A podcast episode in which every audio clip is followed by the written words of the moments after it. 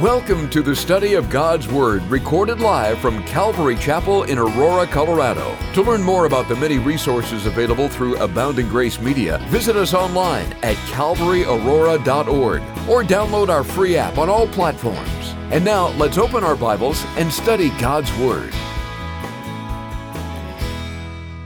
Uh, we're going to be looking primarily in uh, Matthew 14 at verses 22 on down to 33, where Peter miraculously walks on water.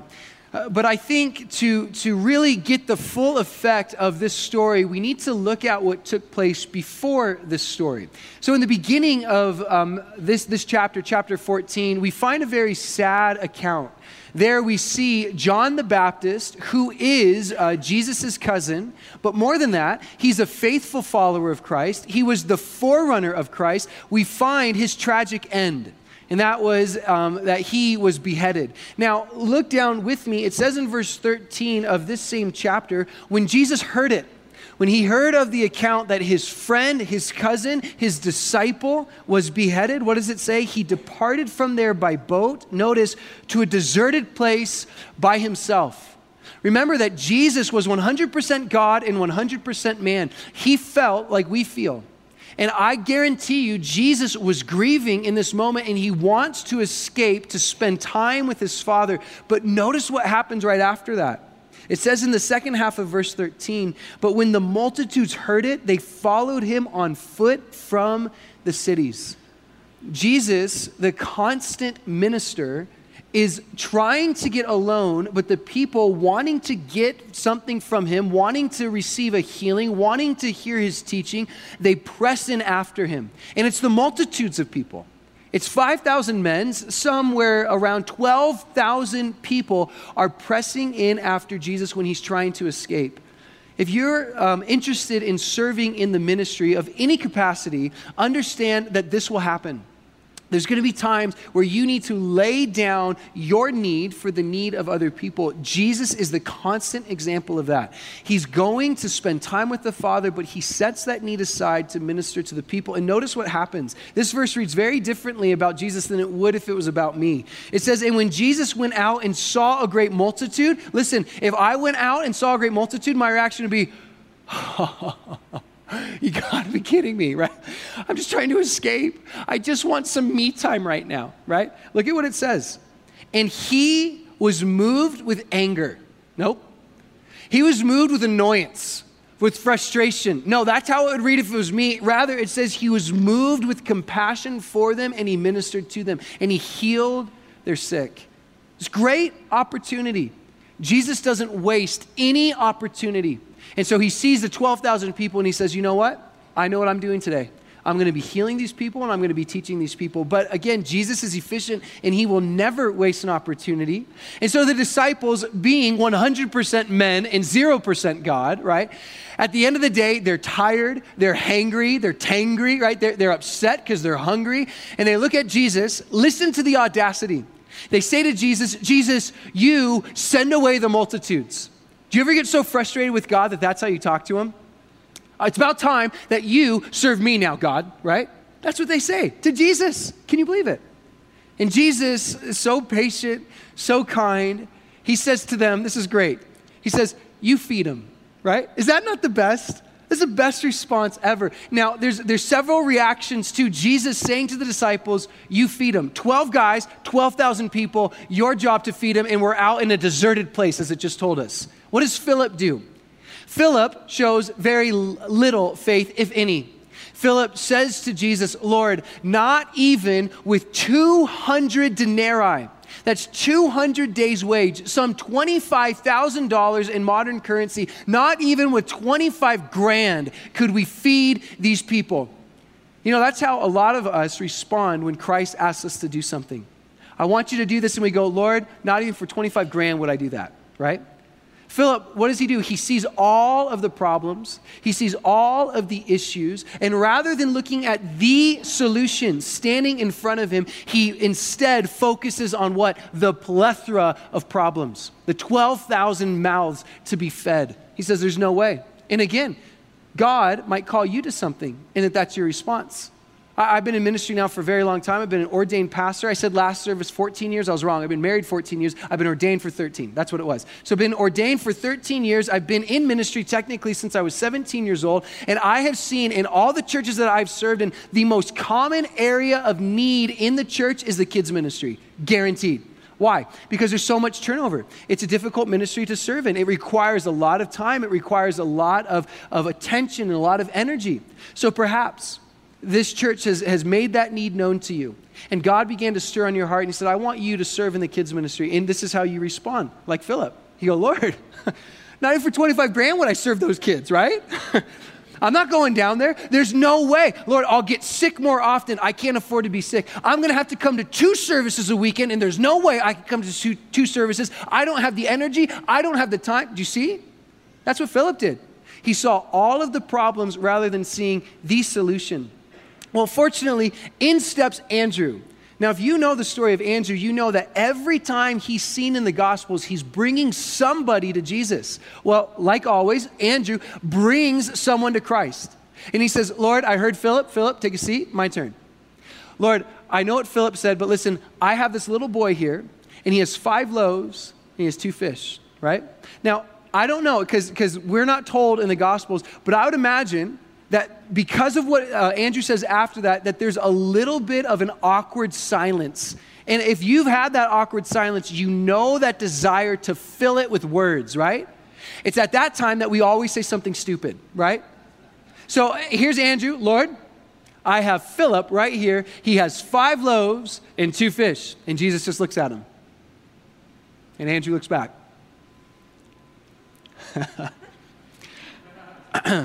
uh, uh, but, but, but what are they among so many?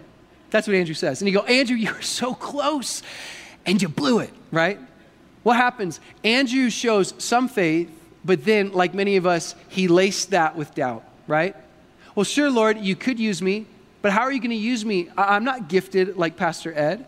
I'm not gifted like Pastor Ian, as this voice of an angel comes from the microphone. I can't do those things, right? That, that's just like Andrew. Well, in this story, we have two unsung heroes. Jesus is always the hero, but there's two unsung heroes. The little boy, but listen, guys, there's 12,000 people there, and only one person had food. What does that mean? Only one kid had a packed lunch. The unsung hero of this story was that little boy's mom. Am I right? Can't you imagine? Right? Thank you. Yeah, seriously. Well, we'll encourage the moms in a second, but can't you imagine that little Joseph? He's running out to go see the miracle worker, and his mom grabs him by the scruff of the neck and goes, Where do you think you're going, little Joe? He's like, Well, I, well, I want to go see the miracle worker. And she goes, Yeah, you can go see the miracle worker, but not without this sack lunch. He's like, Mom, I'm going to be the only person with the sack lunch. I don't want it. She goes, I don't care, boy. My son ain't going hungry, right? And she sends him out. Listen, moms, my wife stays at home with the kids, and I know the struggle. Let's get real. I know the struggle. It's not an easy job to be called to, to change diapers all day. That's not glorifying, right? You don't have people in the corner going, change that diaper, yeah, woo! Instagramming it, check this out. No, doesn't happen, right? I, I, know that, that they stay home. They make lunches. They wake up early. They, they're always there when the kids get sick. All of these things are not glorifying, are they? But listen, moms, even though you can think all of this is insignificant, all of this is unimportant, if this mom wouldn't have done what her responsibility was to her son, this miracle wouldn't have taken place. It was the small things, the unseen things that God can use in incredibly powerful ways. The mom is the first unsung hero. The second unsung hero in this story is the little boy. Why? Because he gave everything he had to Jesus. You go, yeah, but it wasn't much wasn't much. Well, then it was easier to give. Some of us, again, we look at what we have, we look at the gifts God's given to us, and we go, Lord, this isn't much. Again, I can't, I can't exposit the word like Pastor Ed. Well, hey, side note, who can, right? I mean, come on, don't compare yourself to him. But I, I can't teach like Pastor Ed. I can't sing like Pastor Ian. I can't serve like Pastor Matt. I can't do the things that I see other people doing, so I'm not going to give you anything. That's really bad logic. If you th- look at what you have and you think it's very small, isn't that easier to give to the Lord? This little boy was willing to give everything he had to God, even though it wasn't much. And Jesus took that little amount and he used it in incredible ways. We know from Corinthians that God loves to do this. He loves to use the foolish things of the world to confound the wise. Ha! Case in point. I love that. I'm like, if I'm ever used, I go, all right, that's proof I'm foolish. Great. He loves to use the weak things of the world, what? To put to shame the things that are mighty. All right, great. Now I know I'm weak, right? If we feel we have very little, go to the Lord and watch Him do amazing things through our lives. This little boy comes and does that. Now, this is great the disciples filled with doubt. Andrew has the most faith, and his faith is laced with doubt. So what happens? Jesus says, All right, we'll take these five loaves and these two fish, and we'll feed these 12,000 people. Now, you guys remember that story, right? Can you imagine practically what happened here? He had five loaves, two fish, and he had 12 guys to distribute those five loaves and two fish. So he breaks them up. There's 10. He has two fish. So now we have 12 items to hand out. Can you imagine what this looked like for the disciples? They have their little baskets that we know that they then later fill up all the leftovers. What did this look like practically? They go, All right, well, here you go. I only have two, two loaves. There you go. Sorry, my basket's empty. And they go, No, it's not. There's still bread in there. Oh, I didn't see those. Here, that's my last two loaves. Like, no, it's not. You still got more. How is this happening? Right? Like, how is this multiplying as they're handing it out? We don't know. But you know that these guys are put to shame. People that think that Jesus doesn't have a sense of humor, they don't read the Bible very well, right? Because what happens at the end of the story? Isn't it great? He says to the 12 guys, Hey, you 12 doubters, why don't you go pick up all the leftovers? After it says that the 12,000 people were full, it says 5,000 guys who were hungry were then full. There's now leftovers. 5,000 hungry dudes, that's a lot of food, right?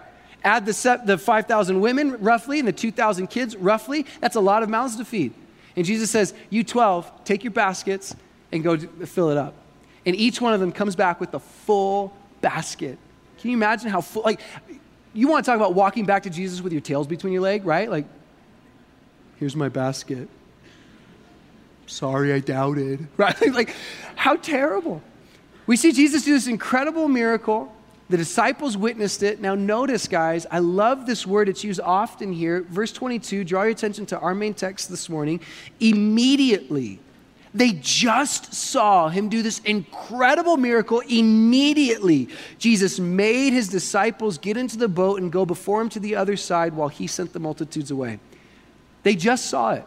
it they, they just witnessed one of the greatest miracles that Jesus does, and we'll see their response when they're out in the water. But please notice it says that Jesus made his disciples get into the boat. These guys obeyed Jesus, and because of their obedience, they were thrust into a storm. That doesn't seem like that makes sense, right? That doesn't feel fair. I thought prosperity gospel teaches us that if we, we obey Jesus, then we get whatever we want, right? He's like a genie. He, he, he's there at our every beckoning call. Nope, not according to the Gospels. Jesus told them to do something, and that propelled them into a storm. You know, every trial that we go through is not necessarily from the enemy. I've found in my life that there's three storms that are common that Jesus sends each one of us through. If you're taking notes, I encourage you to jot it down. Number one, Jesus sends us through storms of correction. Storms of correction. Oftentimes, these storms of correction are just the natural byproduct of living in opposition to God. God tells us how to live in His Word. When we rebel and reject what He says, there are natural consequences, which is why He told us not to do it in the first place, right? He made us, He knows how we tick, and He says, This is to hurt you, this is to kill you, so don't do this thing like my kids, right? They, they, they like shiny things. And so as the oven turns on, they see the coils get red, they want to touch that pretty red thing. And what does daddy do? Go for it. No, I'm just kidding. I don't do that. I'm just kidding. I slap their hands, right? Why? Because I know that if they touch that, they're going to be in a lot of pain. Well, that's what sin is. It's that red, shiny coil that we're drawn to. And God says, no, don't touch that. You're going to be in pain. But we look at God sometimes and say, you're just a killjoy. You're telling us what not to do because you don't want us to have any fun. Are you kidding me? If my kid responds, I'll be like, Don't get in timeout. How dare you, right? Little punk, right? Come on. I don't want you to touch that because I don't want you to get hurt. That's why. That's the reason. So oftentimes we get sent into storms of correction, which are the natural byproduct of the result of living in opposition to God. Not only that, I also find that there are storms of not just correction, but also inspection. Storms of inspection. What are those? Well, like Abraham, do you remember that? Abraham is living with his son, who is the, the visible fulfillment of God's word, of God's promise to him. Now, what was Abraham falling for? He's falling for the temptation that many parents, many loving and caring parents fall for, and that is to idolize their kids, to find all of their love and satisfaction in their kids. That's what Abraham was falling for. Listen, God loves you, God loves your children, but God does not like rivals.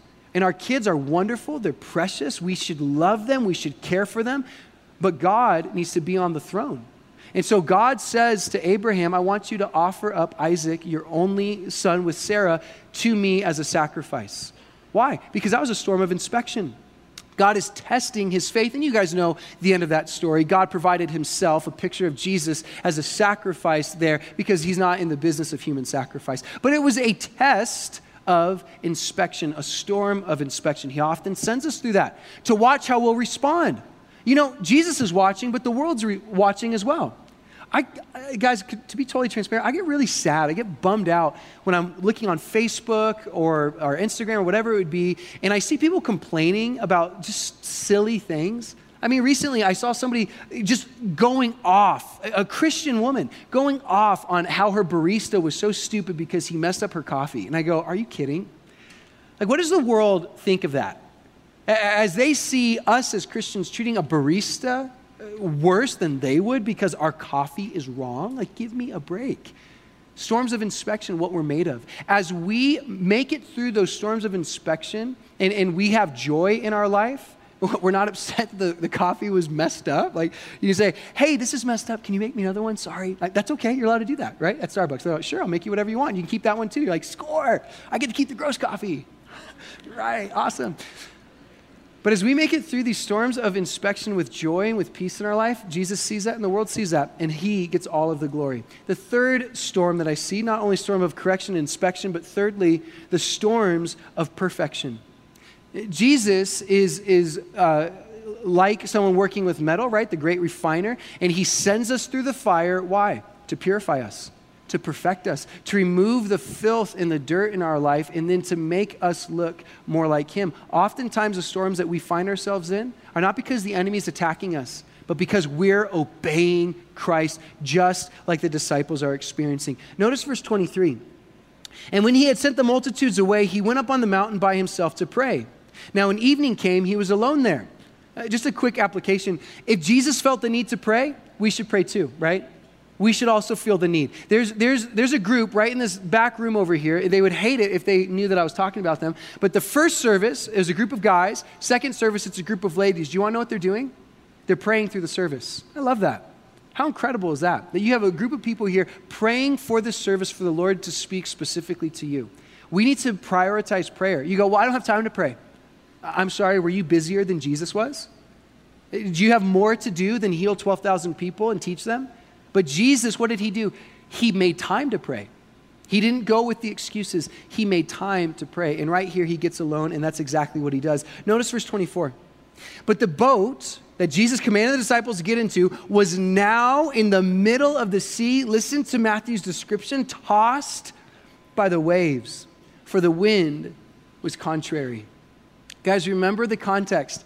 Immediately after seeing Jesus feed the 12,000 people, you would think that the disciples would be men of incredible faith right now, right? They just saw Jesus do this incredible miracle and they knew that Jesus said, Get into the boat and meet me on the other side. Do you want to know what that means? They're going to make it to the other side. But these six of them, at least, are fishermen. They are terrified out on the water as the boat is being tossed by the waves. Do you want to know how they're feeling? They're feeling alone. They're, they're, they're feeling forgotten. They're feeling abandoned. They're forgetting what? They're forgetting all about God's provision. It's amazing to me how, how short term our memory can be. God can provide abundantly for us, but then the next hour, the next day, the next month, the next year, we can forget all about that provision and we can feel like He has completely and totally abandoned us. Can't you relate to these guys as they're in this boat being tossed? Now it goes on, verse 25. Now, in the fourth watch of the night, Jesus went to them walking on the sea. Now, understand, I, I believe, uh, along with your church, that the Word of God is inerrant and it is inspired by God. But there are times where I just go, Lord, could you have just given us a little bit more detail? Like, what is this, right? The, the, the waves are tossing a boat. So these are intense waves. And Matthew just very casually goes, Yeah, so, I, you know, fourth watch of the night, Jesus was walking on water. We're like, Right. Because we see that all the time, right? I know exactly what that was like. I mean, these waves are intense. How is Jesus walking on water? Is he in a bubble, right? And as he's walking, like the waves are crashing against the bubble and falling off? Or is Jesus having fun, right? Parkouring that, right? I mean, like flipping off the waves and landing, like doing a little uh, body surfing, but a little bit better than how we could do it, right? Who knows? But he's walking on the water, and it tells us here again in verse 25 it was the fourth watch of the night. That means it was around 3 a.m. Mark's gospel tells us that these guys were rowing against the waves.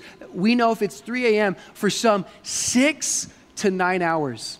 They were exhausted, they were hungry, they're very tired as they row. I don't know if you've ever done any rowing, been on a rowing machine, or been in a boat and you're rowing. It's exhausting for two minutes, let alone six to nine hours. Now, read on. It's interesting. It says in verse 26 And when the disciples saw him walking on the sea, this is great, they were troubled. Yeah, you think? Right? Uh, imagine this, guys. They're out in the middle of the, of the lake. It's pitch black. Why? Because it's the middle of the night. I, I love to fish. It's one of my favorite activities. I fish for real fish, bass, not trout. Did I offend anybody in here yet? Okay. Anyways, I'd love to learn how to fly fish. But, anyways, I'm, I'm, I, I go out fishing at night all the time. The reason for that is because I live in very hot climates, right? Tucson in Jacksonville, right? Arizona and Florida. The best time to fish is at night. Why? Because it's not oppressively hot outside, right? So there I am in the boat. What I know about being out on, the, on a lake or in the sea at night is you need a light because you can't see anything. It is pitch black. So that tells me for these guys to see Jesus, there has to be something lighting up the sky. What lights up the sky in the middle of a storm? Lightning, right? So can't you imagine? These guys are exhausted. They're tired because they're not going to bed. They're physically exhausted because they're rowing. And let's just say it's Andrew. He's rowing and there's lightning in the distance and he sees this little figure on the water and he goes, What the? No, no, no, no, no, no. I'm seeing things. That looked like a dude on the water. Like there's no, no, nope, nope, nope. Keep going, guys, keep going. Next lightning strike. That little figure, a little closer, and he's like, oh gosh, right? Like, can't you imagine? Hits Peter next to me, goes, Peter, are you seeing this? And Peter's like, Am I seeing what? And then it strikes like, whoa, right? And it's like a horror film, like, it's there. Then it's closer, and closer, right? I mean, I, I don't think that, that, that as they're doing this, that they're saying what it says right here, where they go, you know what? I'm troubled. Peter, as you, as you see this figure getting closer to us, walking on water, it looks like a, a man. How do you feel? He goes, I also feel troubled. my, my tummy feels slightly unsettled, right? Like, it goes on, fortunately, it doesn't just stop there. It gives us the rest of the description. It says, And they were troubled. Uh, fortunately, it tells us, saying, It is a ghost. Do you know why they said that? because they were outside of their minds, right? 3 a.m., working that hard, that tired, seeing that figure walking at them, what would you say, right? Oh, don't worry, it's just Jesus. We see him walking on water all the time. No, you'd say this it's a, it's a g- ghost, right? And it goes on, again, there in verse 26, saying, It is a ghost, and they cried out for fear. No doubt, right? You and I would have done the exact same thing. Guys, you want to know what that looks like? They're rowing, they're going, ah! I mean, because this figure is getting closer and closer and closer in, in incremental uh, uh, uh, amount of time, right? It's like boom, and then boom, and then they're terrified. But notice Jesus' perspective, verse 27. Again, this word, but immediately Jesus spoke to them. Isn't that great? Jesus doesn't let them sit there. Jesus doesn't go, ooh, right? Immediately, Jesus spoke to them. What does he say? He doesn't say, You fools, you really think that's a ghost? No. He says, Be of good cheer. It is I. Do not be afraid. How good is that? It's just incredible. They're, they're terrified. They think that they're going to die. They think that they're going to get hurt. They think that the ghost is going to abduct them. Whatever they're thinking, they're terrified. But Jesus' perspective is totally different. Why? Because Jesus knows, and they don't. Jesus knows the end of this story. He wrote the book, right? He knows how it ends. He knows that they're going to be fine. But they don't know that. And it's the unknown in their life that is causing them to doubt Jesus, to doubt God Almighty, right? And so I, it, reminds me of, of me as a dad with my kids. I have a nine year old, a seven year old, and a four year old. The, the, the two older ones are little girls, right? And the last one's a little boy. So when my little girls were super little, we're talking like two years old, they both did this. It was so funny. They wanted to jump off of the bed to daddy, right? That's me. So there I am, and I'm ready to catch them. And both of them went through the same exact thing. They would, they would get ready, they would squat low like they're gonna jump the biggest jump you've ever seen in your life, right? I mean, they're, they're squatting down, and then they slowly stand and they go, no, no, no, right? Why? They were afraid. They're afraid of the unknown. They were afraid that something horrible was gonna happen to their little two, two year old self, right? What was I afraid? No, I wasn't afraid. I knew that I would catch them, most likely, right? and I knew if I got distracted and they jumped and they fell, they'd be fine, right? it's not a big deal. They're going to be okay. Now, if it was my son, I would let him jump. I'd be like, go ahead, jump, son. Oh, daddy missed. Ah. Get back up and do it again. He'd be like, okay. like, girls would never trust me again. But I had a perspective that they didn't have. I knew, worst case scenario, they were still okay. Jesus has the same perspective. As we fret, as we, we strain against the, the waves, as we are terrified and we're saying things that are outside of our mind like it's a ghost, God knows. He knows the end. He knows how your trial is going to end. And He knows something. He knows that it will end in His victory. Even if it ends our life, it still ends in His victory. So, what would he say to you right now as you're straining and you're feeling isolated, you're feeling by yourself, you're, you're feeling that victim mentality? He would say to you, Be of good cheer, it is I. Do not be afraid, because he knows the end from the beginning, even when we don't. And it's our responsibility to trust him. Speaking of trust, keep on reading. It says, This is great. I love Peter because he always makes me feel better about myself, right? Look at what it says about Peter, verse 28.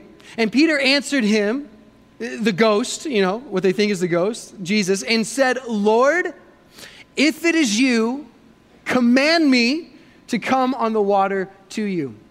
I, am sorry. If it's me, I go, Lord, if it's you, then shut this storm off, right? But Peter's thinking differently. Peter, filled with faith and tons of boldness, says, Lord, if it's you, tell me to come to you. And I just crack up at this. Because what if, I mean, we know it's not a ghost, but what, what if it's not Jesus, right? And, and this thing has a sense of humor. Like, sure, come to me. And Peter gets out of the boat. Anybody else? Right? Like, I don't. But I, I, I commend, I, I don't commend Peter's logic, but I commend Peter's faith that he would be willing to take a huge leap of faith if it is in fact Jesus. And read on, see what it says. So, verse 29 and he, that's Jesus, said, Come. And notice it, it involved Peter's initiative and Peter's action. When Peter had come down out of the boat, he walked on the water to go to Jesus. Guys, one thing you need to know if you're not in boats often, it's not easy to get out of a boat, especially a big boat like this, right? E- even a shallow bass boat isn't the easiest thing to get out of. But this boat, is going to have a deeper hull, it's going to be bigger, it's going to be difficult to get out of. This was an awkward moment at best for Peter, right? Remember, the, the, the storm is still going on. Peter getting out of this boat, no doubt he would have to like hug the side of the boat as he's climbing over, and the boat is probably rocking and hitting him in the face. Like, this is not an easy step of faith. And as he's doing it, I imagine the disciples, the other 11, are thinking one of two things. Either they're amazed at Peter, right? Going, I can't believe it. Peter, you have faith that I do not have. I like the boat. Thank you very much. Good on you, right? I know in my life, we, we left everything, all of our family and friends in Tucson, and we went and we planted a church in Jacksonville, Florida. And people have told me for the past six and a half years, your faith has really inspired me. Often, as we take steps of faith, people are amazed. But unfortunately, it could be what I think is far more common and more likely to have happened in this instance. Perhaps the disciples weren't looking at Peter amazed, perhaps they were looking at him and doing what? Criticizing him. Can't you see that? The, these disciples that we know of in the Gospels, can't you imagine them criticizing? Peter, what are you doing? You look like a, you look ridiculous, Peter. You look like a fool trying to get out of this boat. Like, what, what are you going to do when you get out, Peter? Asking all of the logical questions. Listen, if that's how you are, are you ready for, for this application? If, if, if you are constantly criticizing steps of faith, don't be like that anymore. Is that good? Is that deep? Was, that was that eloquent, right? If you're constantly critical of other people, constantly critical of their steps of faith, stop it. Why? Because it just makes that step of faith so much harder. Do you think it's easy to get out of that boat that's being tossed by the wind? Do you think it's easy to step on the sea? No. If we're criticizing, it just makes it more difficult. And if you think, well, I don't think they should be taking that step of faith, then pray for them. Don't criticize them. Encourage them as they're trying to serve the Lord. Now, notice again, verse 29. So he, that's Jesus, said, Come. And when Peter had come down out of the boat, he walked on the water to go to Jesus. All it took for Peter was to hear one word from Jesus. What does it take for you to get out of the boat? Does Jesus have to come in and drag you out of the boat to show you that it's going to be okay? I want to be like Peter, where I am willing to do whatever Jesus asked me to do, and all it takes is one word. All it takes is for me to hear one thing from him and say, okay, Lord, that's good enough for me. I'm not going to doubt it. I'm going to now take huge steps of faith because I heard you speak to me. It goes on, verse 30. But when he, that's Peter, saw the wind was boisterous, he was afraid and beginning to sink, he cried out, saying, Lord, save me. A couple things. One, Peter already knew the wind was boisterous, guys, right? He's being tossed in the storm for six to nine hours. He already knows. But what's happening to Peter? Peter's looking at his reality and he's letting that sink in, right? What's his reality? His reality is that he's walking on water in the middle of a crazy storm, right? He's doing what Jesus said to do, he's doing the miraculous, but as he starts looking at all of the problems, listen, as he starts feeling the wind on his face, feeling the water crash over him, he starts to doubt. And I know that we struggle with the same thing. We allow our feelings to cause us to doubt God, don't we? There we are doing the miraculous. We're taking steps of faith for Him. I don't know what the miraculous might look like for you. Maybe witnessing to your neighbor, maybe teaching the kids' ministry. I don't know. But you're doing something that God asked you to do, and it's miraculous. And then you start looking around and go, wait, wait, wait, wait, wait. I can't do this. I don't feel equipped. I don't feel appreciated. I don't feel whatever it might be. Peter felt the wave. Peter felt the wind, and he started looking at all of the problems rather than looking at Jesus. Guys, as Peter looked at Jesus, as Jesus was his focus, he was doing the miraculous. This is the first service of the new year. People are making and breaking New Year's resolutions. Can I give you a New Year's resolution every single year to not break? Look at Jesus before you look at anything else. Look at Jesus and don't, yeah. Look at Jesus and don't focus on your problems. It's amazing what we, how illogical it can be. When I was a youth pastor, a junior high youth pastor, I would tell the kids, God is, is like the sun. Like he's this, this giant, powerful figure. And our problems are like our thumb. If we put our thumb right up to our face, what does it do? It blocks out the sun. It blocks out this hugely powerful entity by something small as a thumb. We do the same thing. We, we can look at Jesus and see him in all of his power. We can just witness him feed 12,000 people, and then we can doubt him because we feel a certain way. May we not be like Peter, allow our feelings to dictate our doubt. Not only that, but notice it goes on there and it says in verse 30 But when he saw that the wind was boisterous, he was afraid, and beginning to sink, what did he do? He cried out and he prayed. What does he pray? Lord, save me. I love this. Guys, Peter's prayer, two things to note. Number one, do you catch that? It's not eloquent. Isn't that great? Isn't that great? He, he doesn't feel religious in this moment at all. No need to impress the 11 disciples that are in the boat with his, with his words, right? Doesn't sit there and, and try to say something flowery in his speech. Guys, God, if you're eloquent, praise God. Good for you. Continue to be that way. I envy you. But if you're eloquent, if you're not eloquent in your prayer, you don't have to try to impress God. You don't have to try to impress other people. Peter's prayer wasn't eloquent, but you want to know what it was? It was very sincere, wasn't it? Because he was about to die, he was about to fall. And because it was sincere, it was effective. Um, when I uh, first became a pastor at Calvary Tucson, the responsibility that I was over, the, the ministry was New Believers Ministry. It was great. I loved it. You have these baby Christians come into this ministry and you teach them the basic truth about the Bible, and they would grow by leaps and bounds. Well, I would always open up the first group. We'd always had a big group, you know, 30, 40, 50 new believers in the group, and I would ask one of them, I'd just pick one. I would introduce myself to all of them beforehand, and I would pick one. I would say, hey, you're going to open up um, our, our teaching today with a word of prayer. And they would look at you like you're crazy. Like, no, I won't. There's no, I've prayed one time in my life and it was just me and the Lord. There's no way I'm going to do that. I'm like, no, no, no. You're going to do it and it's going to be great. The next, the next time uh, we had service, it was always half the amount of people. I don't know why. Anyways, I would ask these guys to pray, and it was the best listening to their prayers. They're like, all right, um, so Lord, oh, sorry, right? Like this? I'm like, sure, whatever you want. I say, okay, okay. So, so God, is that right? I'm like, whatever you want, man. He's like, all right, all right, my bad. Dear God, that, I've heard that. Dear God, thank you. I'm like, this is the best. It wasn't eloquent, it was completely and totally sincere.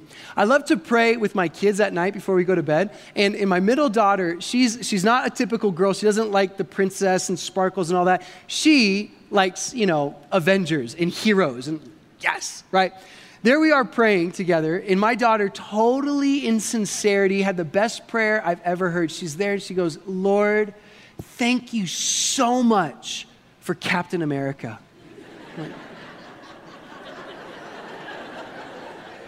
Amen to that girl. Woo, right? Listen, I didn't rebuke her and go, sweetie, no, no, shh, shh, shh. We don't, don't thank God for Captain America. He's not even real, right? He's real to her. And you want to know what? She's very thankful for him, right?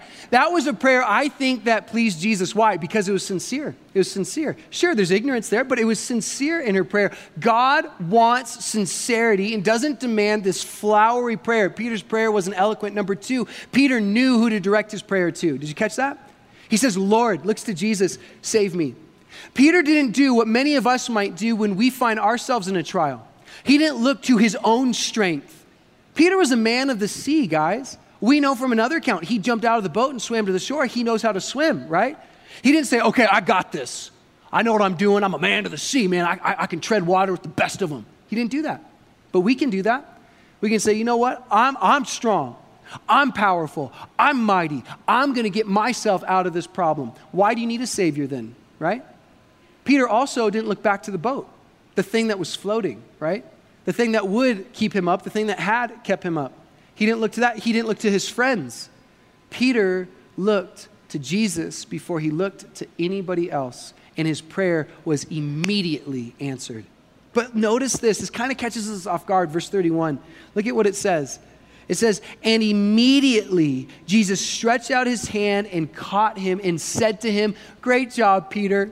You're better than the rest. Nope and said to him, Oh, you of little faith, why did you doubt? And if this was again my story, I would have said, Ye of little faith, what about thee of little faith? Look at those 11 fools in the boat, right? But Peter didn't do that. And Jesus, listen, had every right to rebuke him. Why? Because Peter never had a cause to doubt God, and neither do you, neither do I. Peter just witnessed Jesus feed 12,000 people with five loaves and two fish. Peter was walking on water. That's two miracles in one day. That's pretty good, right? If you're keeping stats, that's pretty good, more than I see normally. And yet he's looking at Jesus, and in the midst of a miracle, Peter doubts Jesus. May we not follow in Peter's footsteps there. May we keep our eyes on the Lord and say, God, you've delivered me in the past, you're going to deliver me now, and you're going to deliver me in the future. I don't know what that deliverance is going to look like, but I know that you are going to do it because I know I am not abandoned by you. We read on, and this is how we conclude verse 32 and 33. Powerful scene. And when they got into the boat, the wind ceased. I think we read the Bible sometimes, and it's just common stories, and so we just brush over verses like this. Are you kidding me? Imagine that, that, that scene. The boat was being tossed by the waves, and Jesus gets in, poof, totally silent. Have you ever been in a thick storm before? Can you imagine? It just stops. It's been very powerful. You would respond how they responded. Look at verse 33. Then those who were in the boat came and worshiped him, saying, Truly, you are the Son of God. This is the first time in the Gospels that the disciples recognize Jesus as the Son of God. What does that tell me? Here's my concluding point. Okay, I didn't hear any praise gods or thank the Lord or amen for that. Okay, my concluding point listen. Oftentimes, it's the storms of our life that reveal to us who God is, right? These guys, because of their storm, they looked and they saw a new perspective of who Jesus was. And if you've gone through a trial, if you've gone through an intense storm, and Jesus has carried you and brought you through, you now know him better, don't you?